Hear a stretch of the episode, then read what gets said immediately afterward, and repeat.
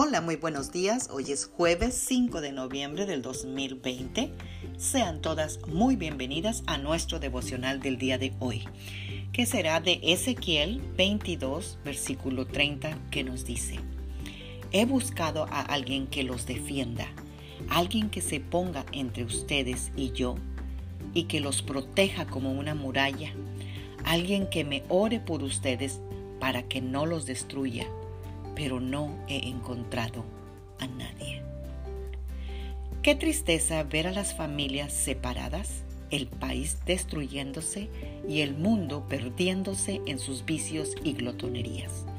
Mientras Dios anda buscando a alguien que ore para no destruir nuestro país, nuestra familia, finanzas, trabajo, salud, y dice que no ha encontrado a nadie. Amada guerrera de Dios, lo creas o no, Dios es espíritu y Él necesita a alguien en cuerpo y alma que se deje usar para poder intervenir aquí en la tierra.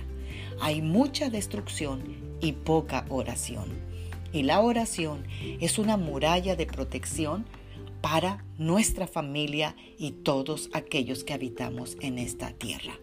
En la versión Palabra de Dios para Todos, Dice que Dios anda buscando un pacificador que se interponga delante de Él y su pueblo. Seamos tú esas pacificadoras, como nuestro Salvador Jesucristo fue nuestro pacificador y Él fue el que restauró nuestra paz con nuestro Padre Celestial. Y es por eso que tú y yo tenemos salvación, vida eterna y perdón de pecados. Y aún Jesús sigue intercediendo, orando por nosotras delante del Padre 24/7. Mi oración es que Dios encuentre en cada una de nosotras esas pacificadoras para que vivamos en esta tierra sosegadamente y en paz.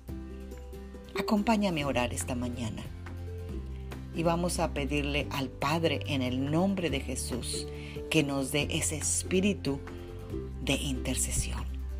Jesús, tú eres mi modelo de pacificador, intercesor y el que oras al Padre 24/7 por cada uno que ha confesado tu nombre.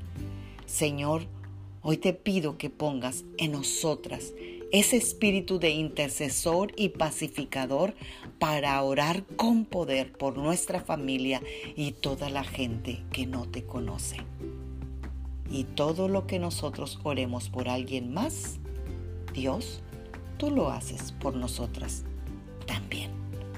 Amén. Bendecido jueves, Magda Roque.